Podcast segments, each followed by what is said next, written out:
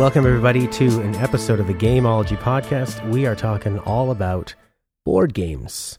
I am one of your hosts, Matthew Falvey, and I am with. Attila Gabriel Brzezinski. Now, Gabriel, why did we want to talk about board games? Because when you first mentioned this to me, I thought, board games? That's not video games. And then I thought, are we running out of topics that fast? But then I thought there's a lot of crossover, really obviously, in between them. There are rules. You can be competitive, you can play cooperative. Before there were video game nerds, I'm sure there were board game nerds, and there will continue to be board game nerds. Oh, there are. Yeah, he, like I'm pretty sure there's even a, a very well-known website like called Board Game Geek that like reviews and talks about and rates um, yeah. different board games. Uh, sit up and shut down is a no. Shut up and sit down is a great one as well. If uh, you're looking for board games, so like what? Why exactly do you want to bring this up, and where do you want to start? Well, on a, a sort of almost bi-weekly basis, I'm attending an event at Gamma Space called Games with Friends, and at their Play Games with Friends event, they would bring uh, a lot of board games. People would bring them in, and that means that I get to try way more board games than I normally would, just because, you know, unless somebody in your circle of friends has a board game, and then it's a matter of trying to find the time to coordinate with them, and like when do you actually get enough people to play it attending this event at Gamma Space means that um, there's always plenty of people available to try a new game. And when you're playing that many board games, it really quickly sort of comes to the surface of like which games are sort of easy to get into and are fun to get into, um, at least for my personal preference. Um, but I think there are some pretty universal rules that um, definitely help in making a board game accessible to first time players. Yeah. Uh, I mean, if you just contrast it with the way we play video games, um, I was always of the mindset that if I got a new game, very first thing I did was like crack open the manual and read all the way through it. Um, on the just, on the ride home from the store. Pretty much, yeah. Uh, it was just about like knowing everything there was about the game before I got into it, and it just I, I guess certain uh, like consoles sort of favored manuals over others. Like Nintendo kept strong with their game manuals. I know a lot of people hold up like the Ocarina of Time manual as this like beautiful inclusion of like game artwork and stuff that really helped to immerse you in the game back before the graphics could really um, uh, fill in for imagination. And, and also, a lot of the things that were in the instructions were just because they weren't putting that on the screen. Like when you played Super Mario 1 or whatever, there you didn't have a waypoint indicator telling you where to go and there wasn't a lot of text explaining things. Mm-hmm. so you would read up and you would learn the names of the enemies and yeah. they would fill in all that lore. Yeah exactly. Like there's at no point in the game would it reference the fact that a like um actually man the credit sequence does it say it sometimes? I know in some games they would say almost like a like a roll call of like what the different enemies are called. Yeah i think that definitely mario 3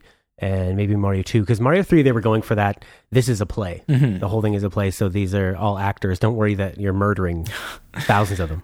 But um, in, uh, in, in in board games and in video games, you have this idea that even if there's like a, a token in a board game, um, in the manual there might be like a big image of it that says like oh this token represents this like monster or whatever. And it might have like a much more elaborate illustration in the manual than it could possibly represent with the token. And the same thing with the game. It might have a very fantastic illustration of what like a very simple sprite looks like. And it gives your imagination kind of a jumping off point mm-hmm. for saying like okay this represents this. It's actually a very um, crucial um, one of the sort of lenses of game design. If you've read the art of game design um, one of the ideas is this um, the, the, sense of like giving the imagination a, a starting point um, and understanding that this icon represents something that is like much bigger and much Absolutely. more stupendous. But then, you know, if you get just like one big still frame of a bad guy, um, and then all the animations play out on something much more simplified, your brain can use that large um, fantastic image that would take way too much time and effort to animate as a sort of jumping off point for imagining what all the little things that the icon is performing. Yeah, in, in a way, you're sort of deconstructing, reorganizing, and changing um, what makes novels so great, or comic books. In a way, you're just sort of combining that art of like description, the imagination, and then and then sort of playing playing out that uh, the story that way.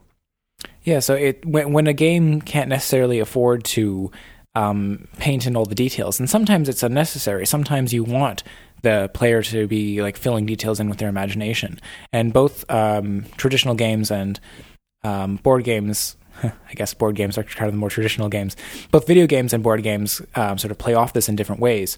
Um, but as I sort of started to say earlier, as we went on in time, video games started to rely less and less on uh, their manuals to the point of like not even including them nowadays. Like you just you you're it's just expected that everything is taught in an interactive fashion in the game. Whereas with board games, you can't really avoid that. It's a I've seen some board games that like offer online tutorials, like, "Hey, check out a, an example of this being played on our website" and that kind of thing. But you have to include this external element to the game. There's never a way that, um, you know, I guess if you have like a, board game that includes like a little sound chip, that you have to like, plug batteries into it or something, and it could, or or if if if you just they gave you a die and they made it real simple and almost mysterious and they said roll the die go that many spaces and then if say everywhere you every you land on a blue space you take a blue card and if it mm-hmm. explained it right in there with yeah. no other explanation that could be like more of an intuitive way of doing it where you're sort of finding your way through this game yeah and that's exactly what i um, that's the, exactly the conclusion that I came to when I was looking at all these different games. Is anytime that the core rule set was really simple, anytime it was just this idea of roll a die, go X many spaces, draw a card, and then additional game rules are on that card. Exactly. Then it becomes super accessible because you only need to know like a couple lines or a couple separate rules of like you know turn order and um, which cards to draw when you land on which spaces. But if you have like corresponding symbols of like you land on the star space and you draw a star card, you land on. and on you could even space. write that instruction right on the space. Yeah, I mean you exactly. could really have it there, mm-hmm. and that I would assume that's the goal because there's nothing that kills the momentum of a games night more than having to sit down and go through the rules. You find out who's the stickler for the rules. Yeah, you find out who can't read. and uh, I mean, I, I, I, like to be able to take liberties too sometimes with rules once you really understand a game as well. But yeah, it's you can lose that momentum. Mm-hmm. It's definitely something that um, a lot of computerized versions of board games have made the board games better, just because like they they keep on top of all the rules for you, and then you just blaze through the game itself because you're you don't have to be doing any of the number crunching. You don't have to keep tallies of like resources and all these kinds of things. Um, you lose the social element of the game. Like sometimes you have a game that the social aspect is what makes it so interesting. Sure, Monopoly, Settlers of Catan, Risk. Well, yeah, I mean, a lot of those games, even if you're using a computer to interface with them, um, as long as the players are still talking to each other um, like in a room and you're just using the computer as like the the number keeper, like the okay, tally set, then it doesn't those don't really lose anything because you still have the the human aspect of it. I'm talking more about games um, like Cockroach Poker or Mascarade. And these are games which are both about like social deception and like really reading players' faces it would be much more difficult to represent that on a computer to the point of it almost not even being worthwhile, just because it's so much more natural to do that um, when you're face to face over a table, looking at each other. Um, having the game tokens on the computer screen detracts from that. Mm-hmm. So there are inherent strengths of a board game. I feel that um, you know everyone kind of gets this tactile sense for dice and cards and game tokens in a way that a keyboard or a mouse and a controller, um, all of those input methods are abstractions of these uh, simple like game pieces. So that's why intrinsically a board game is something that like um, almost anyone can get into very easily, even um, people who are not very like tech savvy or who don't usually play games just because they have this very low um, input barrier. Come on, input barrier to entry. There, it's it's fascinating how how good it feels to pick up a bunch of dice and roll them, and how connected you feel as you shake them up. You roll, you let your hand fly out, and you watch where mm-hmm. it ends up.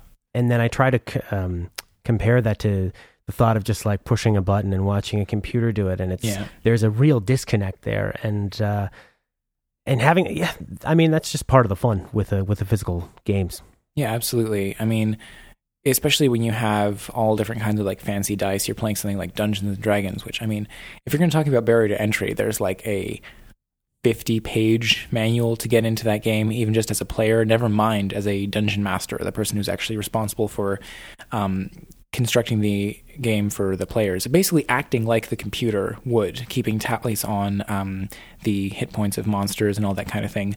The more um, complex a board game comes, the more it requires this sort of advanced rule keeping, the more it's like, why not just make this a computer game anyway? A board game has these intrinsic strengths that really need to be taken advantage of and played up rather than just trying to take a uh, computer game and create a board game version of it, in a mm-hmm. sense.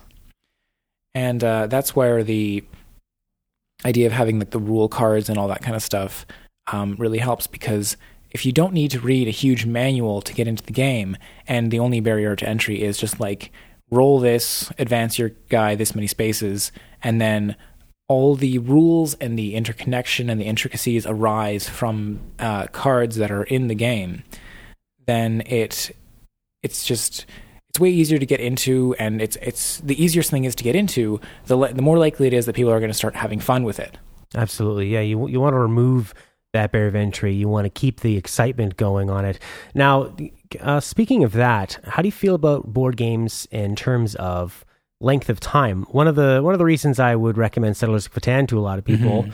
is that you could really get if if everybody knew what they're doing, you can get through a game in less than an hour. I mean, you can sit down and have a quick session and you're done, as opposed to when uh, me and a friend bought Axis and Allies when we were young teenagers yeah. and thought this was going to be the greatest game ever, and realized this is more work than history class. Yeah, it takes Just, so long to get through some of these games. I think a lot of these games were designed with like multi-hour, multi-day play sessions in mind deliberately for when people didn't have the sort of modern trappings of a fast-paced lifestyle of today, with uh, all of our electronics and immediate response and immediate um, necessity for communication and all these kinds of things.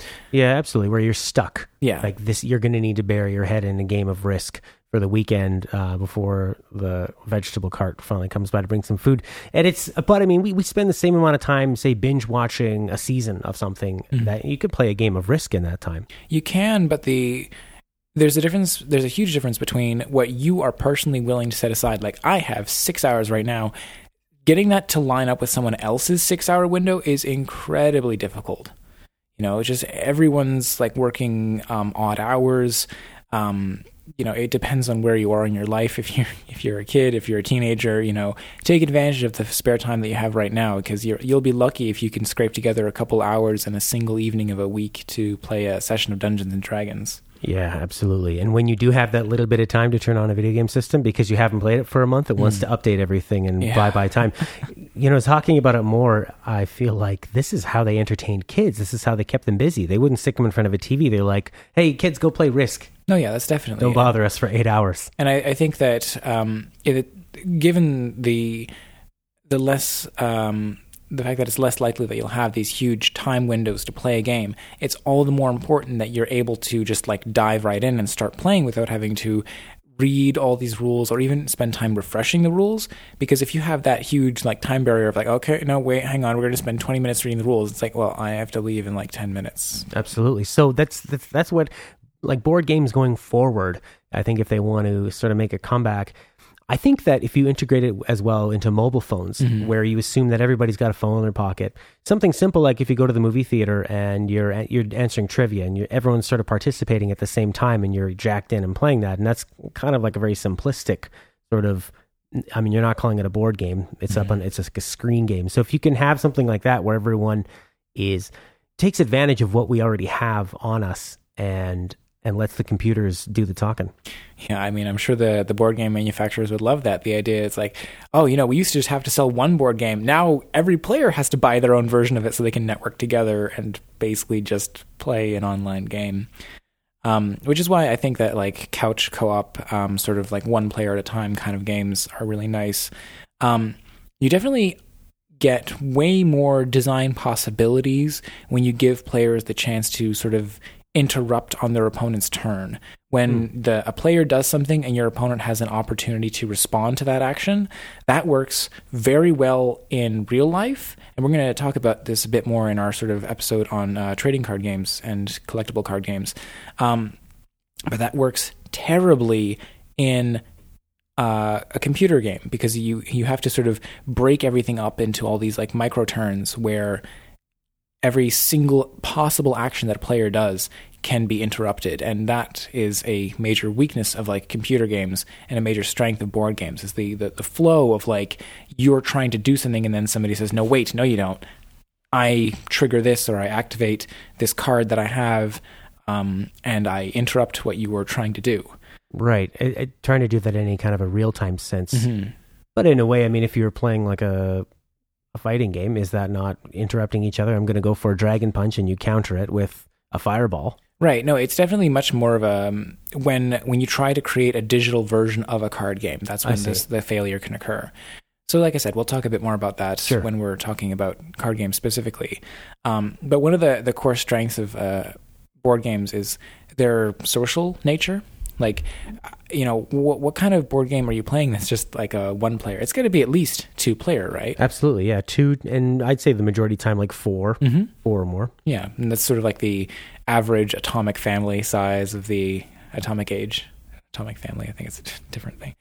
Um, yeah, just the idea of like, you know, how do you manage like turn length and, you know, are, are players like still in the game or not? That's why something like Settlers of Catan is, in my opinion, a much better game than Monopoly, just because everyone's in it to the end. Right. Um, it- exactly. It, might not necessarily be that everyone has a chance of winning. Like some player might be c- clearly in the lead, but the game ends when one person wins. It's not this like slow and brutal process of knocking one player out at a time, like Risk or Monopoly are. Right. I mean, Monopoly is. I think most people have memories of someone being a jerk, Mm-hmm. and then also uh, you mentioned this on another episode Yeah. of this uh, way, well, a kingmaker. Yeah, Where- exactly. you know, and that can be a big problem where you're, you're kind of generating some like negative feelings on it. However, that does go into the side of this of being, uh, it's a social interaction, Mhm. and part of that social uh, negotiation Yeah. becomes a part of the gameplay. Yeah, and that's where you know the the rules of the game permit you to trade things in Monopoly, and that's why I was saying you're, you're not losing anything by taking it into a, a digital space because in a digital space you can still initiate a trade for all my stuff for a dollar, and that's you're still performing that sort of king making kind of thing where like you if you're like burnt out of the game and then what what are the other players supposed to do? Like i, I remember this was an issue when i was uh, trying out king of tokyo which is a, another board game that i tried at gamma space and it looked kind of fun when i saw a video of it online but when i tried it myself i realized like oh um, a couple turns went by and i didn't have the best of luck and now i'm just out of the game do i just sit here for the rest of the 15 minutes while i wait for everyone else to finish or What would what? be nice is if they had some sort of losing condition where you maybe take on another role Mhm. and you're able to, I don't know, become a ghost of some kind Yeah. and uh, and can either help or hinder. In that way, you you can become a kingmaker again, but Mm-hmm. just to have some sort of participation. I think it's it's designed suicide to knock people out. I mean, Monopoly does it, and it's still a pretty damn popular game. Yeah, some reason I I, I don't I don't. Uh, there, there's so many problems with Monopoly that I just it, it astonishes me that it, it's still as popular as it is. But I, I think that as time and expectations move on, either uh, you know Parker Brothers is going to have to refactor Monopoly and make a new kind of game based on similar mechanics and with the same name, but it, it's not going to like Monopoly Classic is going to splinter off and be its own thing for the old generation, but. I just don't think you know modern expectations and modern um, like session length expectations are going to allow for a game like Monopoly to be as popular as it once was. You think so? I mean, do you not think that over all this time, people haven't been saying like, "Oh," I mean, it was there was a long time ago when people were like saying that reading books were terrible and Mhm. comic books were terrible and TV was killing attention span. And are we the old people saying like, "Oh, well, now it's really bad"? I mean, with, with phones and No, I mean I still think there's going to be like the the family trip up to the cottage where we have nothing else to do. Like especially if it starts if it's you're at the cottage and it's raining. What else are you going to do but crack open the Monopoly game? You know, but it could it definitely could be improved in a way that I haven't there I went through phases of Monopoly. There's something about it where it's it's got like an addictive nature to it. You get sucked into that colorful square that goes around and around. But now, I think once I discovered Settlers of Catan, I realized this is the fun parts of Monopoly, but Mhm. we're all playing. It's way shorter. And you still have the social aspect of it, but there's a lot less to really think about too. You're not like making sitting there making change. I mean, a lot of Monopoly is kind of busy work. Exactly. Yeah, I, I think that um, any any game that i- striving to be like fun and keep everyone interested should Should not either have tax. Oh God, no. Um, it, it should either um, have incredibly short session length. Um, in like in in a lot of video games, I've seen a kind of controlled session length where it's like a four player free for all game, and as players start to die and dwindle out, there's a maximum sh- session length um, in a given battle. So that if only two players are remaining, they have like 30 seconds before like some sort of sudden death condition triggers and just like kills both players and advances to the next round. That's okay because you know even if it means that a couple people are sort of knocked out for a little bit of the time, it's never so long. It's usually just 30 seconds at most. And you're also um, making this condition come in that makes everything heightened and a little Mhm. more exciting. Yeah. So that that's a, a decent way of handling things. Um, another great way is either the idea of like first loser or first winner. hmm Um, like cockroach poker is a game where if like, you, start with a hand of cards, and if you run out of cards it can't play, you lose, and therefore you're the first loser. Game's over. And similarly, um, the idea of like the first winner that I already sort of mentioned with the Settlers of Catan example, where one player wins, you don't have to keep playing for second because on- once only two people are involved in the game, um, probably a lot of the resources have been consumed in the game. Um, probably the board is set in such a state that it might be very difficult for the remaining people to um, continue playing. So, ending the session and keeping it so that everyone is always engaged, I think that's a really great way of constructing a um, a board game. Just because board games are so social by nature um, that you you want to be having that level of accommodation for people.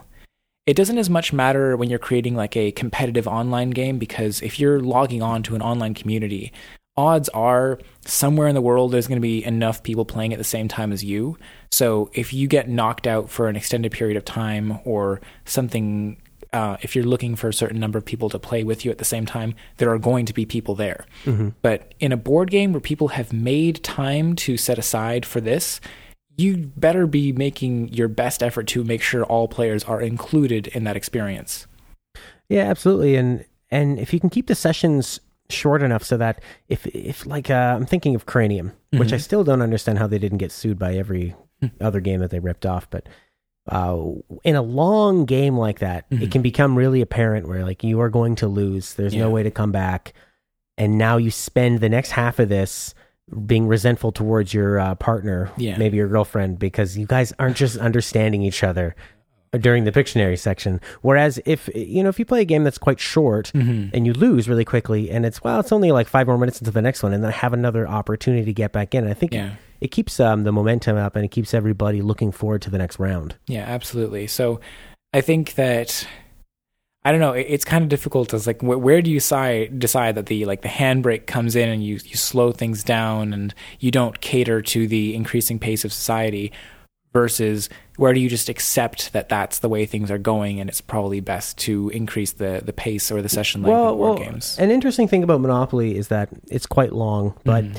Uh, it has a tendency where you're not really sure who's in the lead for quite a while. I mean, you Mhm. can go a couple times around the board, and then it's it's not until the pieces start falling into place where you, Yeah. you realize. So if if you want this kind of like ignorance is bliss kind of feeling where you're not really quite sure what's going on and you just go around and around, and that's a good way to make a longer game more fun and engaging. Yeah, and it's it's interesting because with with Monopoly, there's no hidden information. Mhm. Um, you just sort of have like all the board kind of laid out for you, and you can see what people have or don't have. In Catan, Settlers of Catan, there is some hidden information. You can be holding victory points, um, like face down in your hand. So it does sort of create that like air of like you're not sure who's going to win, you're not sure how close someone is to winning. which keeps it engaging It because does. when you're not playing, you're watching somebody and trying to analyze.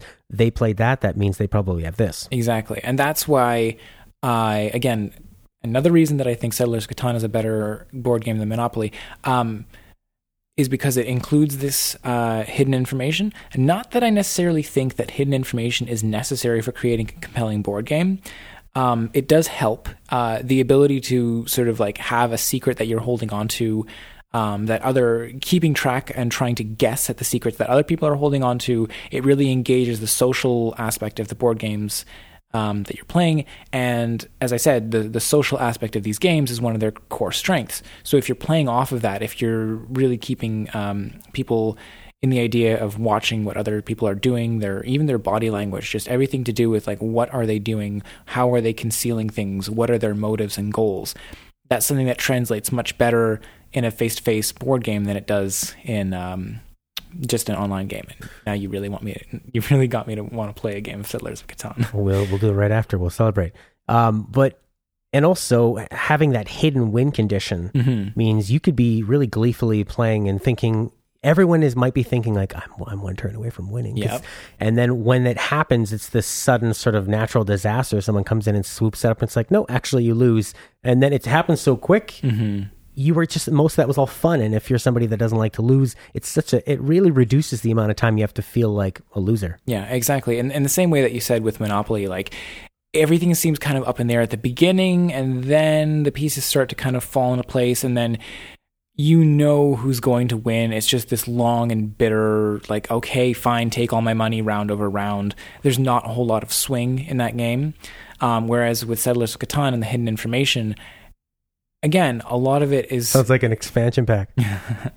yeah, with with all the like the, the the hidden information in that game, as you said, people feel like they're in it to win it right up to the end, and then even if someone swoops in and they're like, "I've done this," I was uh, someone else was like really close to winning, and then I just um, there's a card in Settlers of Catan that um it's it's it's called Monopoly of all things Right. and it it decrees that everyone has to give you uh, one Oh. kind of resource. The greatest double. That's the the shadiest move you can do. Exactly. And here's the here's the crazy thing, right? I, I went up to someone and I said, Hey, you want to trade me for that wheat you have? And they're like, Nope. And I'm like, You have one wheat. Come on, I'll trade you like five stone for it. And they're like, uh uh And I'm like, Okay, so I'm using Monopoly. Give me that one wheat. And that There was it. go. I needed that one wheat card and I won the game. Wow. So it was just you know, that that that's the kind of play that like that's like that- nuking one soldier to win a war. exactly. It's this incredibly like um, disproportionate amount of um, investment in, in using this card, but it, it's all I needed.